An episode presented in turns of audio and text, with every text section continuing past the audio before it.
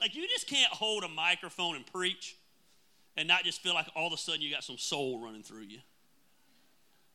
He said, I have found David, son of Jesse, a man after my own heart. Of all the things that could be said about somebody, for God to look down and say, Man, he is a man after my own heart, has to be the greatest compliment you can ever give. For someone to tell me, Gary, man, you are the greatest teacher I've ever heard, man, that's pretty cool. For someone to say, Gary, man, you are the best looking, most sexiest guy I've ever seen, that's pretty good. But for someone to look down and say, man, that is Gary, and he has a heart like God. He has the mind like God would have. What God's concerned about, he's concerned about. What God loves, he loves. What God hates, he hates. Man, that is a compliment. And we're in this series called David. And we're talking about what made David so great. We're in the second week of this series. And besides Jesus and Paul in the New Testament, and you could probably argue between David and Moses, they definitely are the most talked about people in the Bible. David is right up there. He gets the most press. He gets the most scripture time. He's, he's one of the most influential people, if you will, in the Bible. David, the shepherd boy. And we're going to get to that today. That's, that's pretty important factor. David, the shepherd boy, who went on to become the great king. I mean, he went from literally working in the fields to being the king of the greatest nation there ever was. He, he, he lived a crazy life. Not only did he become king, he became hated. You'll never do anything great for God without being hated. His children turned on him. He had to go on the run. He had an affair. He killed the lady's husband. I mean, David's story is a crazy story. Last week we started off the series. We kind of got out of order a little bit, but I wanted to talk about David and Goliath because it's the most famous story that we all think about when we think about David. And I wanted to talk about the fact that, that David slew the giant and kind of go from there and talk about we have giants in our life. But this week, I want to talk about the moment where the shepherd boy was anointed king. 3,000 years ago, God chose a young man named David to be the king of Israel. Don't miss that. God chose a young shepherd boy to be the king over his people. God chose a shepherd boy. You need to understand what shepherds were in that time. Shepherds were uneducated. Shepherds would be the equivalent today of us, maybe like a gypsy. They were always on the go. They lived out in the field. The only interaction they ever had was with animals. They didn't have a lot of social skills. They didn't have a lot of people skills. They were not in town much because, man, shepherding the herd was a 24 7 job. They were looked at a lot of times, shepherds were outcasts. They were people trying to hide. They were people that were not socially accepted. And here's this young shepherd boy. And God looks down and says, Man, I need to appoint a king over Israel, and that's who I'm going to do it. Out of all the sons of Jesse, David was the least likely and most unqualified of them all. If you go back and you study his life, he, he was the youngest son of a poor farmer in a tiny town called Bethlehem. David was not even respected by his own family. He was the youngest in this day and time when you were the youngest, you were looked down upon. He, he was a nobody by the world standards, living in a family of nobodies. Yet God saw something in him, and by the grace of God, he became the greatest king in the history of Israel. He became an ancestor, literally in the lineage of Jesus Christ. In Hebrews chapter 11, he's listed in what is called the hall of faith. During his life, he received great promises and blessings from the hand of God. But to me, the greatest of those was a scripture we just read. He was called a man after God's own heart. I want to read the story of David becoming king today, then we're going to go back and we're going to pull some truths from it. The Bible says, The Lord said to Samuel, How long will you mourn for Saul? And I'll explain all this in a minute. I want to read it, get it out of the way, and then I'll give you the rundown. I'll give you the GLV, the Gary Lamb version. The Lord said to Samuel, How long will you mourn for Saul since I have rejected him as king over Israel? Fill your horn with oil and be on your way. I'm sending you to Jesse of Bethlehem.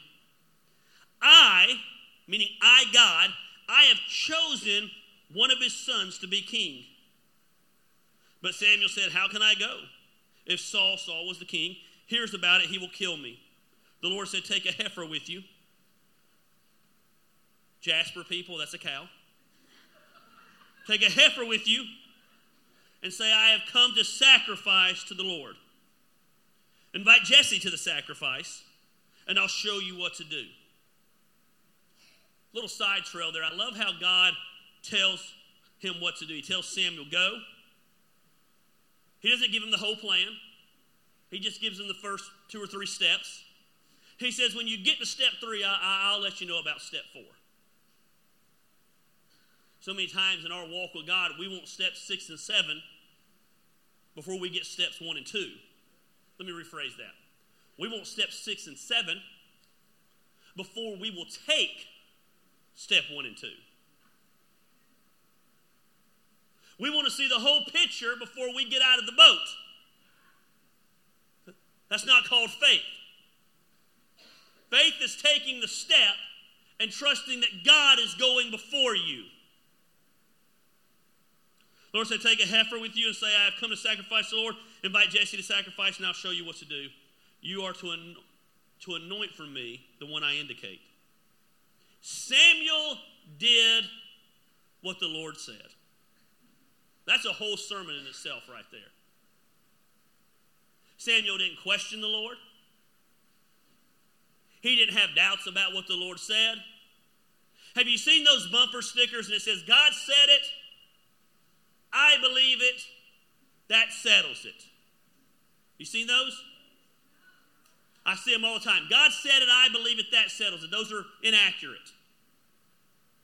God said it, that settles it. Doesn't matter if you believe it or not, God said it. That settles it. Samuel did what the Lord said when he arrived at Bethlehem. The elders of the town trembled when they met him. They were worried. Here's the prophet of God, the man of God on the scene. The man, in this day and time, God spoke through a man and or a prophet. And as he spoke through the prophet, they knew that this is what the Lord had told them. And they said, Do you come in peace? They were worried, man. Do you come in peace?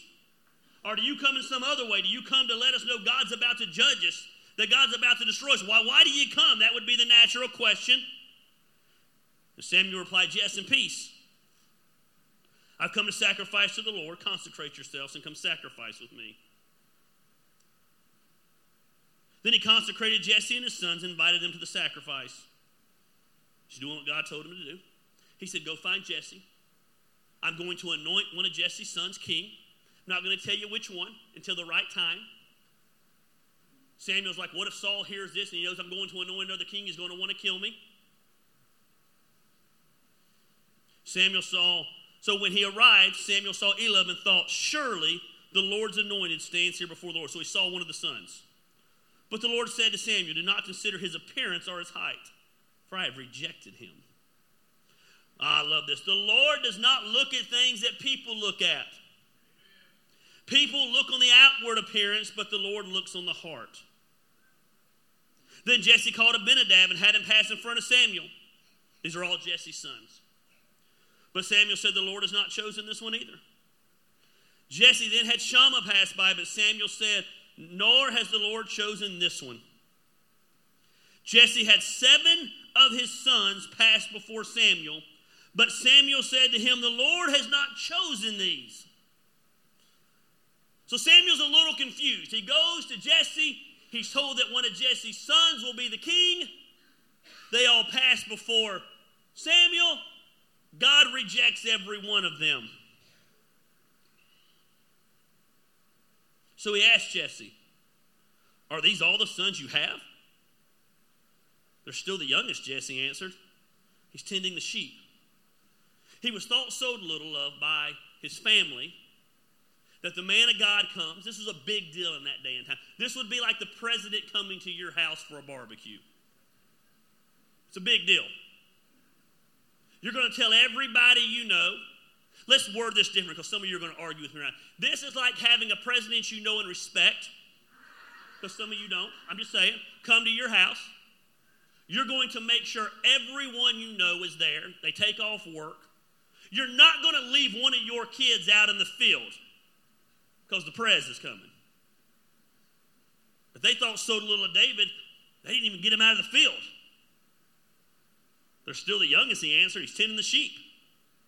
Send for him. We will not sit down until he arrives.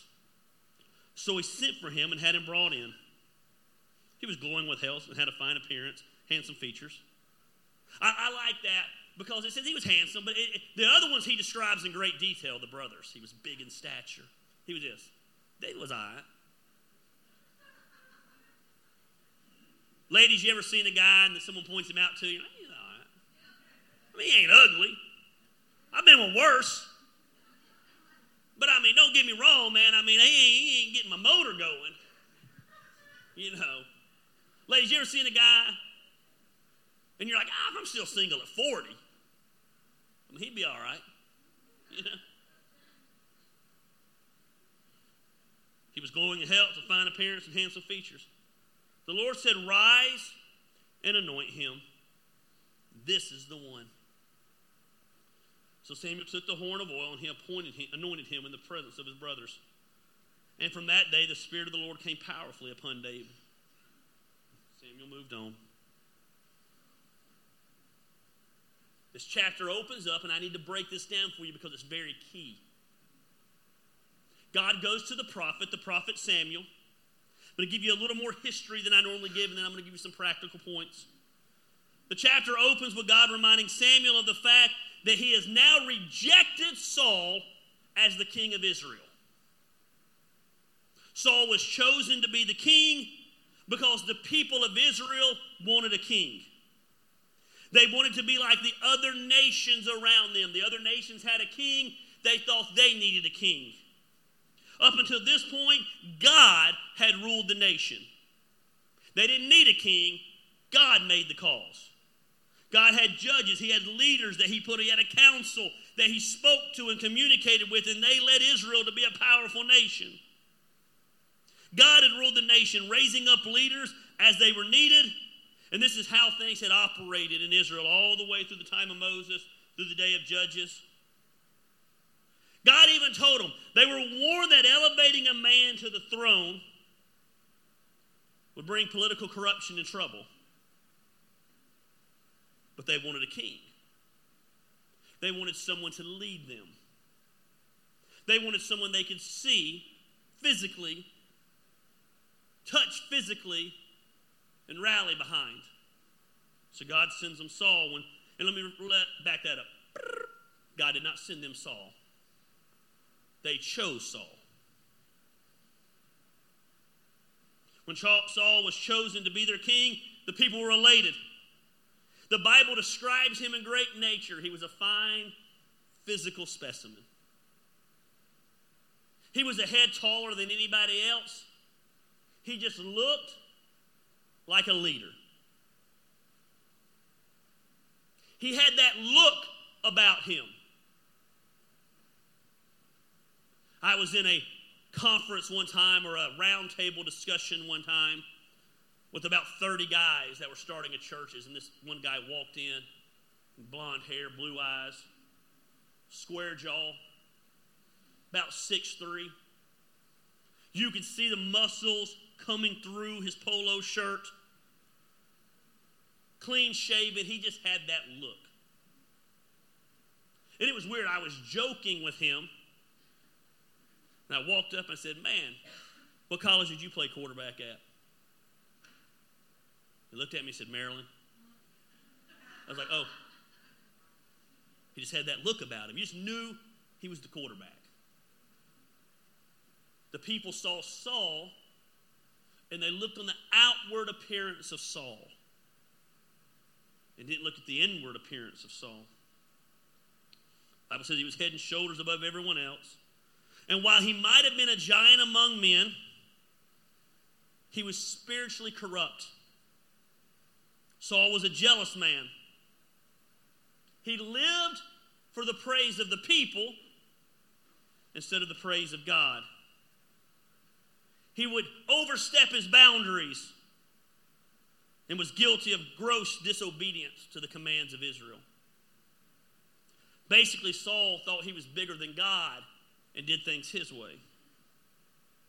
As a result of this, the Lord giving the people what they want, the Lord proved to Israel the dangers of a human king.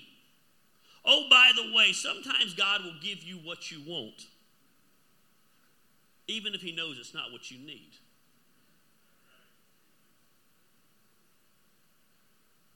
Let me repeat that for you because I don't think you grasp that concept. God is not a puppet master in heaven dictating his will upon you. Sometimes he will give you what you want, even when he knows that's not what you need. You ever had to let your kids make a poor choice? It's horrible. You ever seen your kids headed down a path and you know it's going to implode and you know it's going to lead to the wrong thing, but at the end of the day, you have got to let them figure it out on their own. What God did here with the children of Israel. He knew they didn't need a king, but they wanted a king. So he gave them the king they wanted and proved he was not needed. It gets to the point where Saul becomes so corrupt. The children of Israel have realized the corruption, and God rejects Saul as the king. You wanted a king? I gave you the king you wanted. Now I reject this king. As a result of Saul's rebellion, God came along and said, It's time that I choose the king. And he chooses David the young shepherd boy who wasn't even thought highly enough to be invited when the prophet came. The one that when the Bible describes him, describes him as, he's all right.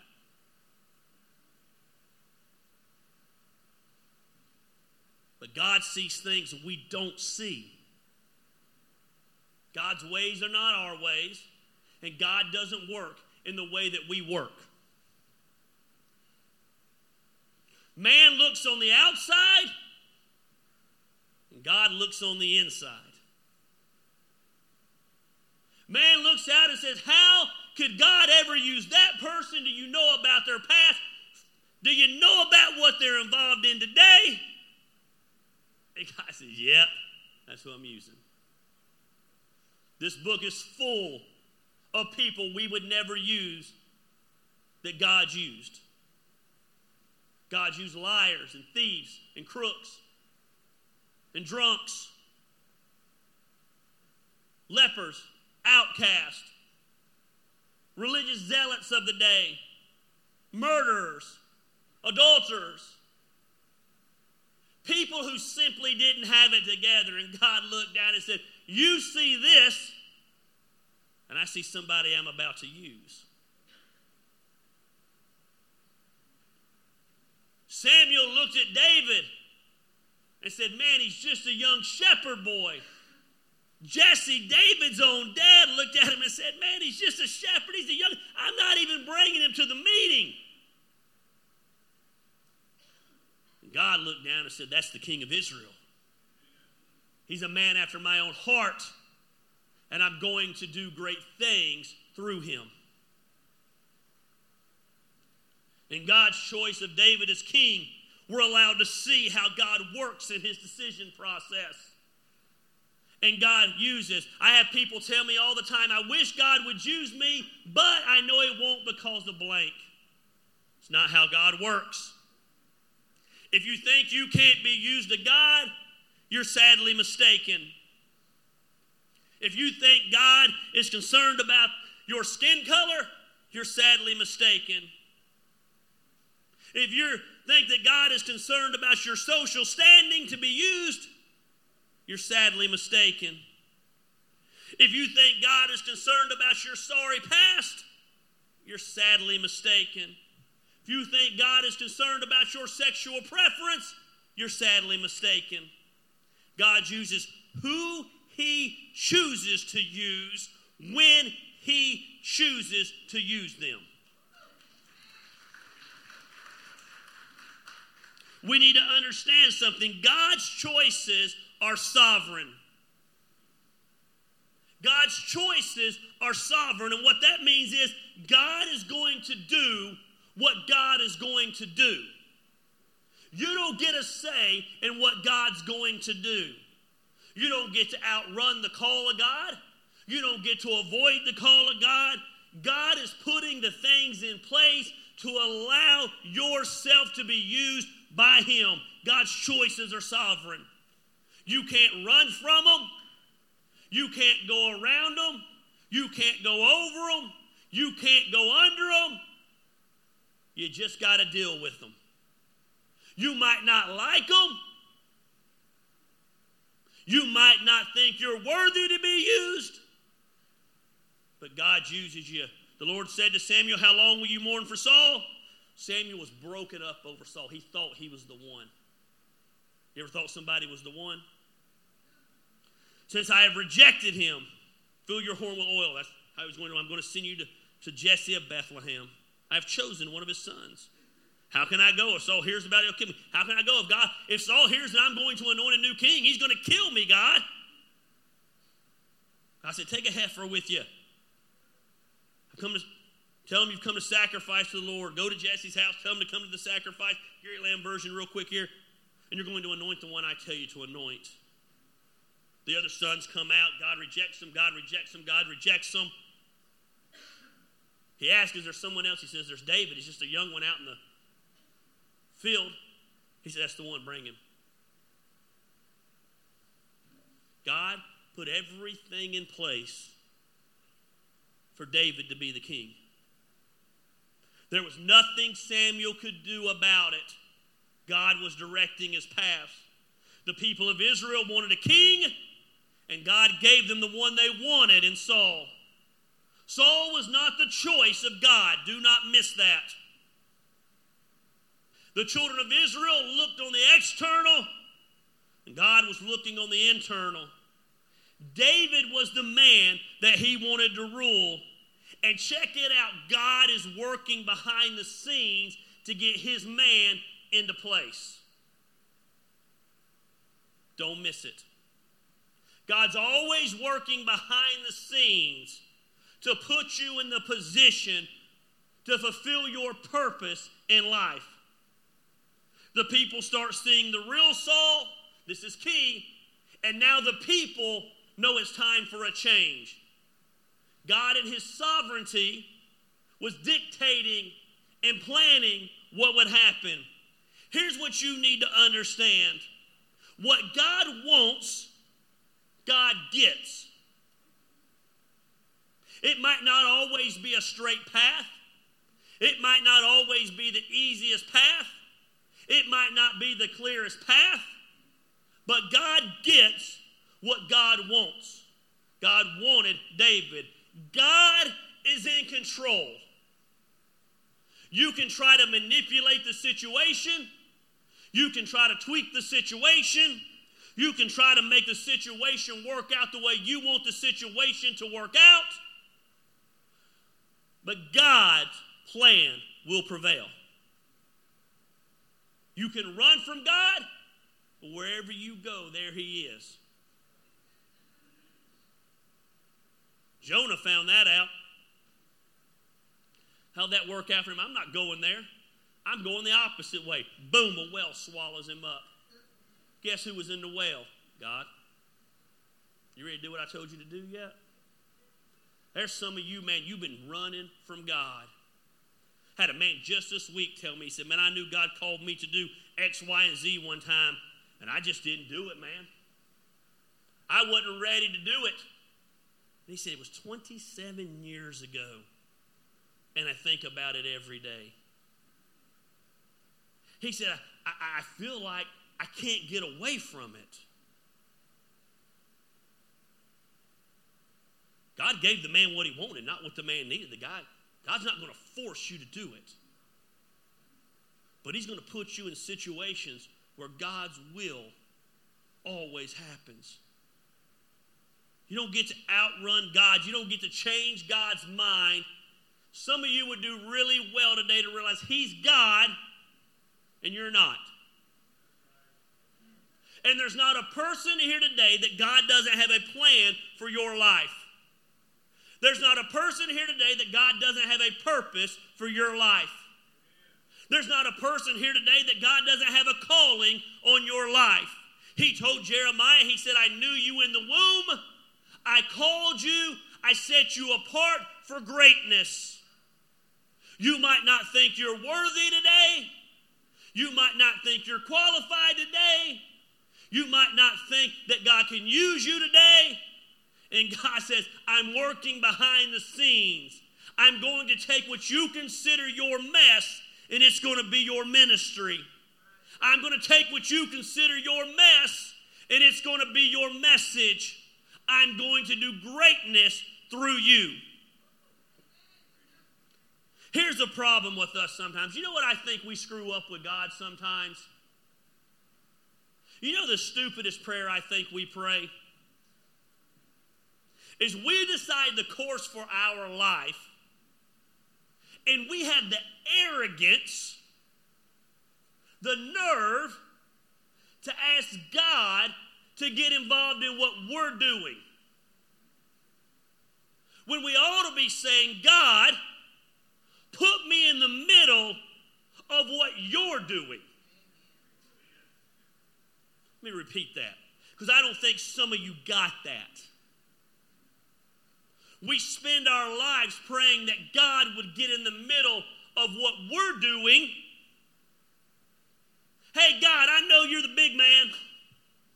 I know you call the shots. I know you created everything. Man, why don't you get involved in what I'm doing over here? We set ourselves up to be God because that's what that boils down to. God, I need you to submit to what I want from my life. Instead of saying, God, where are you moving? I want to be in the middle of that.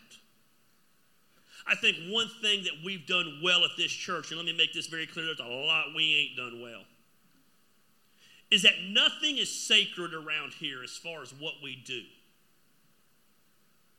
There's been different ministries that we have done, and we've done them for a year. Some of them we have done for two years. Some of them we have done for three years.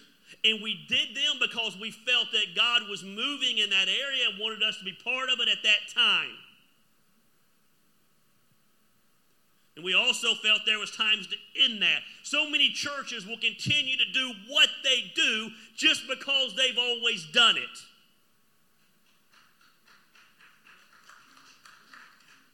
There's a time that God's like, I'm in the middle of this. I'll give you an example. We used to do a back to school carnival every year where we gave kids book bags full of school supplies.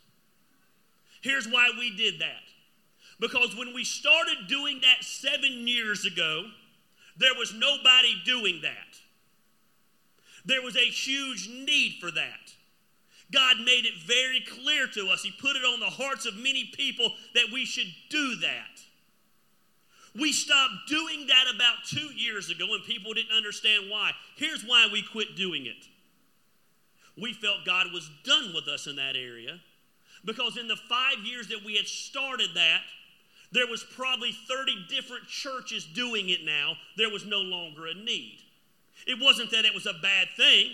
It's just that we felt God had given that burden to other people, and we weren't just going to keep doing something for the sake of doing it. About five years ago, we started giving Canton the Bird every Thanksgiving. He said, You started doing what? We started giving Canton, that's what we call our Thanksgiving drive, give Canton the Bird. We started collecting meals for Thanksgiving where people could have what they needed. About year three of that, The first two years, nobody was doing it. About the third year of that, I would say there was probably 20 different groups doing that. And we begin to have the discussion is God done with us in this area? And for the first time, I felt like we had some discernment. I said, let's watch it for one more year and see what happens. It's a lot of work to give Canton the bird. After one year, those 30 groups decided, man, they didn't want to be part of it anymore. And the next year, we were back to the little ones doing it. So, guess what? We continue to do it. That's where God's moving. And we want to be in the middle of where God's moving, not asking God to be in the middle of what we're doing. God's sovereign. When God chooses to use someone, He's sovereign in His choices. He chooses who He wants to use, not based on our standard of who should be used. Well, I think that person, we agree, a great person to lead this up. They've been in church for 20 years and been to this Bible class and night Bible class, and they've got all this together and all that together, and this together and that together and this together. Everything seems perfect, except for one thing they don't feel called to do it. I'd rather take someone who's a brand new Christian, is on fire for the things of God, and feels called to do something. The church has a bad place of just putting people in place. I, I, I, grew, I didn't grow up in church, but the church I got into, if you were a woman in that church, then you were automatically called to work in the kids' area. Always. That was just your calling. Do you know there's some women, shocker, that don't feel called to work in the kids' area? It's amazing. Amazing. We want to be moving where God's moving. God was sovereign in his choice of choosing David. He put the right person in the right place. It will become obvious to you when God has a call on your life. You can't outrun it. You can try. It doesn't work real good. You can't avoid it. You can try. God's sovereign. God's choices many times are surprising. They're surprising. Samuel sent to Bethlehem to anoint the new king. He's told to go to the house of Jesse. When, when Samuel arrives, he commands Jesse to gather his sons together, and they come before the old prophet and they pass before him one by one. I can just picture it. He's standing there. Here's my first son. Here's my first offering. Samuel sees him. And in this process, Samuel sees things that impresses him about the boys. And he thinks over and over and over, surely this is the one. And over and over and over, God says, This is not the one. While his choices are sovereign, many times there's real surprises in that. The first son comes before Samuel, Eliab, and his name literally means God is Father. That's what his name means. The Bible goes into detail. He is a fine looking dude. And Samuel thinks he's the one. My wife's been watching this show on Netflix. I'm going to butcher the name of it. I can't remember what it is. Love is Blind? Love is Blind? Okay. And they're in these rooms and you meet people. Apparently, I missed the first couple episodes and you don't see them. Okay. And then I guess after they fall in love or some crap like that, they get to see them. And many times they see them, they're in love with them, and they see them like, oh, that's not what I was in love with. When they were only looking at the internal, they were in love. When the external factors kick in, it's not what they wanted.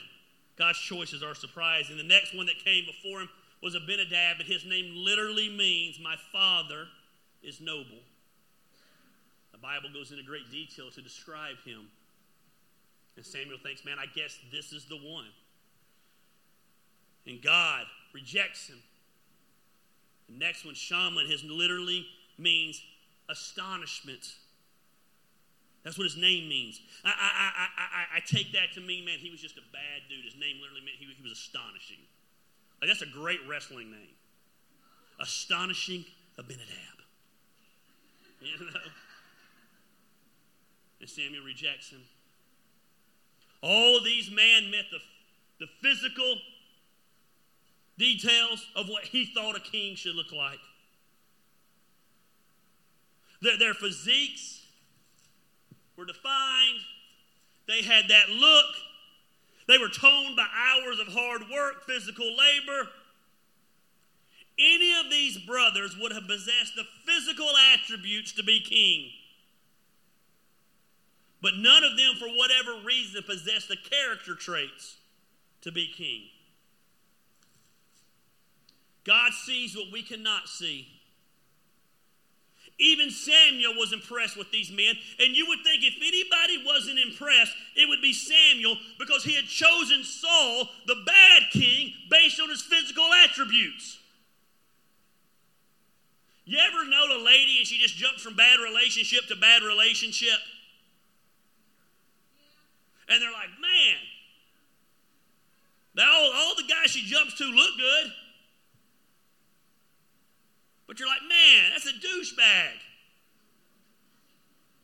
You think they learned their lesson?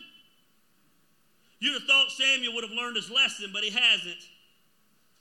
Sometimes his choices are surprising. There's been people to step up in this church and fill into areas, and people are like, that's who you're going to use? I'm like, that's who God's going to use. But how can God use them? God's choices are surprising. Gary Lamb, pastor of Action Church. Someone told me this week that I should get on this business platform, kind of like a social media for business called LinkedIn.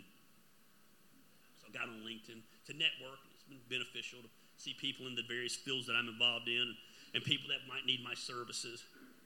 But an amazing thing happened when I got on there. People that had blocked me on other social media outlets 10 years ago had never thought about the fact that I might show up there one day. That all of a sudden, the people I may know, a lot of people from my past. I had fun with that and sent them all connections. It's called connections there. I even went back and counted. I sent 47 of them, and only one of them accepted. Just was bored and having fun. But they were probably a little bit surprised to see still in Canton, still pastoring, still making an impact, because they're not God. I don't understand why God chooses to use people that go to this church. I don't understand why God chooses to use me. I'm as surprised as anyone that you show up every week. Someone asked me one day, they said, How do y'all make decisions around there? I said, We vote on them. They said, You guys vote as a church? I said, We vote every Sunday morning. What do you mean you have a vote every Sunday morning? I said, Yeah, they vote whether or not to support what we do, but based on whether or not they show up. I said, The week I show up and nobody else is here, I'll be like, Man, we voted to shut it down. God's choices are surprising.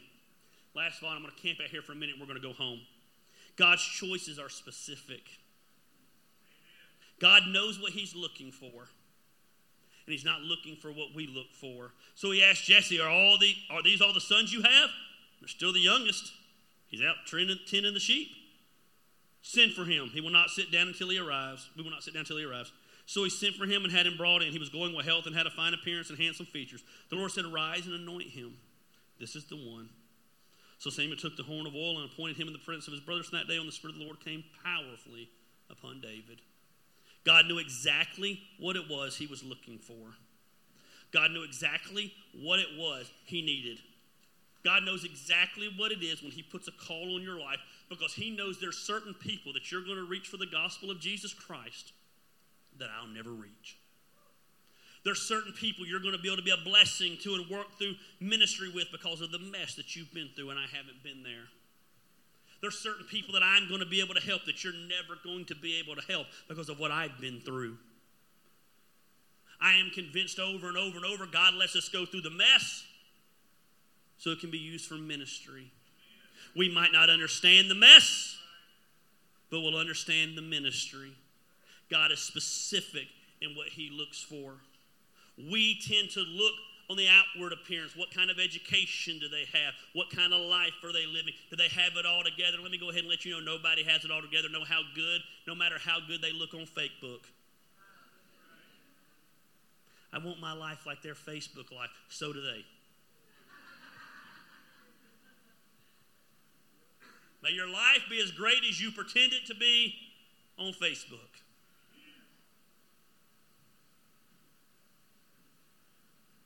God's specific. David was ready to be used. David was ready to be used. David had been in the fire of leadership. You don't learn how not to lead out in the field. There was work and strategy that went into keeping the sheep together, and this young boy knew how to do that. He was ready. He, he knew how to go and fight. He had killed a bear and killed a lion defending the sheep. You'll see all this later broken down. And every step of the way, David was ready. You might not feel like you're ready, but you begin to play back over your life, and you'll see that God was uniquely gifting you and setting you up to be right where you need to be. David was ready. David was reliable. God is not always looking for the most qualified. Most of the time, He's just looking for the most available. I went to Bible college at a very small Bible college. There was about 25 people in the class that I was in. And of those 25 people, there's two of us still in ministry to this day. The other ones are not, not in ministry because of sin or anything like that. They just weren't reliable. I went to my preaching class, 25 people in the preaching class. I came in 23rd out of the 25. Meaning the other 23 would preach me under the table. They knew the three points in a poem way better than I could ever do. But not a one of them is in ministry today. So you can be the best, pre- the best preacher in the world or the best preacher in the world, whichever one. Breast preaching will get you in trouble. You can be the best preacher in the world, but if you ain't preaching, it don't matter. When I was in high school, I went to Dacula High School. Central Gwinnett High School was our rival. And they had a guy named Timmy Smith. And Timmy Smith was the baddest dude in all the land. You would play football against Timmy Smith, he'd be in the backfield.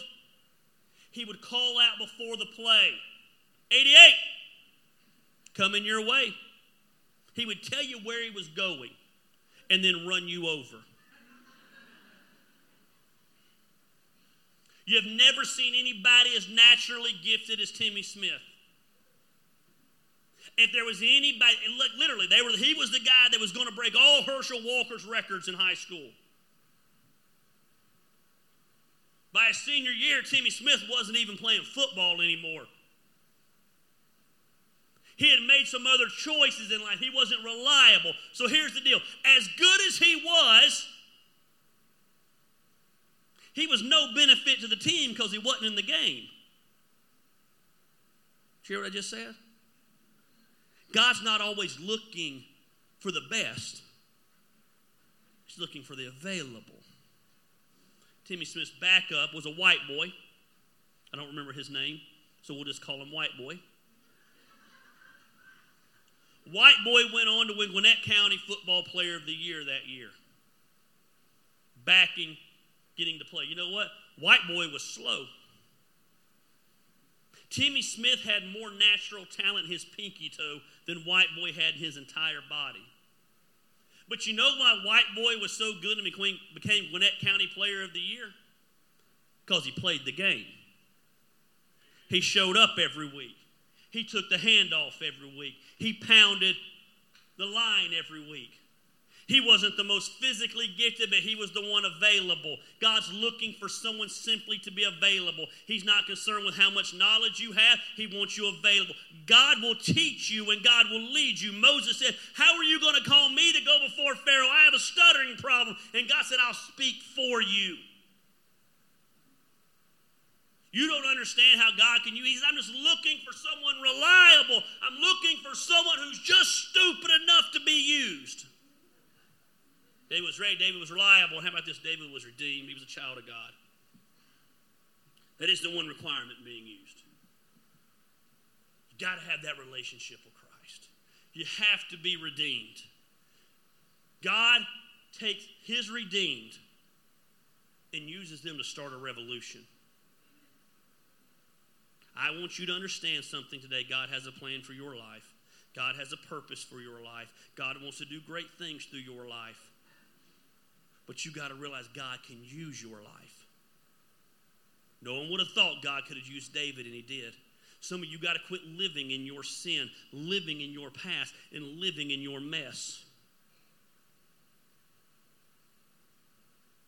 And start doing what you're called to do. But what if it don't work? Guess what? If it doesn't work, God's with you. You know how many things I've done in my life that didn't work? But God's with me. God uses who He uses. Let's pray.